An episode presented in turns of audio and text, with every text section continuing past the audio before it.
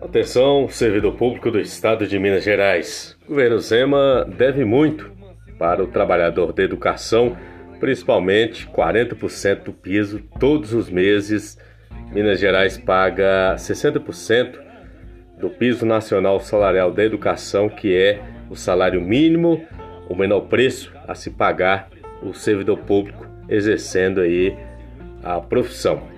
Então, qual seria a razão do governo Zema em executar ou efetuar o pagamento das dívidas que o Estado possui com os trabalhadores da educação em folha extra?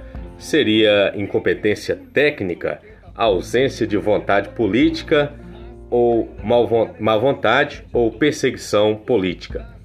O Sindiut já realizou inúmeras tentativas de negociação e sensibilização ao governo sobre os prejuízos que a forma de pagamento anunciada causará aos servidores.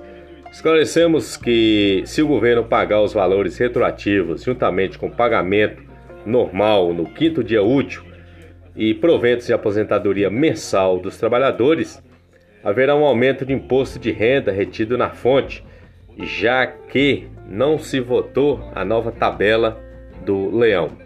Isso é inaceitável porque a categoria possui baixa remuneração e, além de tudo, recebe aí 60% do piso. E muitos estão é, no imposto de renda. E nos cálculos aí informais a gente prevê que um terço ficará é, engolido pelo leão. Nós estamos reivindicando o nosso direito e queremos receber o que é justo o nosso salário é insuficiente e a maioria de nós pagamos é, uma alíquota de imposto de renda incompatível com a nossa renda.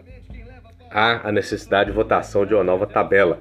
Alguns cargos, como ASB, é, tem aí, estão abaixo ainda da tabela de imposto de renda, mas vem outros impostos. Portanto, é, nós vemos aí que se ele pagar isso aí na folha única normal, vai parecer aí um grande volume de desconto, como disse, cerca de um terço.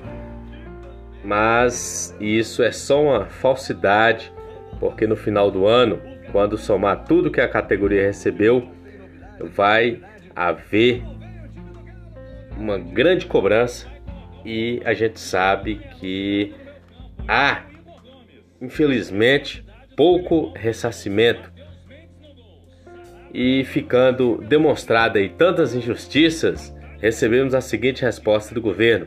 Após verificação com a área técnica da CEPLAG, confirmamos que não há possibilidade de emissão de folha extra de pagamento. O planejamento de pagamento será mantido para setembro, outubro e novembro parcelado em três vezes.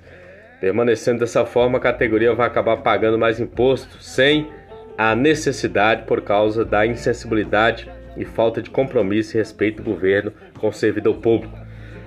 Da nossa parte, continuamos exigindo melhorias na proposta de não aplicação de mais prejuízos aos educadores, como pagamento de 60% do piso, todo mês deixamos de receber 40% do piso isso é um grande prejuízo e o pior de tudo, a falta de consideração. O governo tem sim condição técnica, a CEPLAG, de montar uma folha extra, de desconsiderar os impostos, como o imposto de renda, e dar ao servidor público o que é de direito. Não estamos pedindo nada, apenas exigindo transparência, respeito e valorização. Professor Flávio Lima, professor 5.0, especialista nas ferramentas Google Workspace, transmissão de lives e podcast.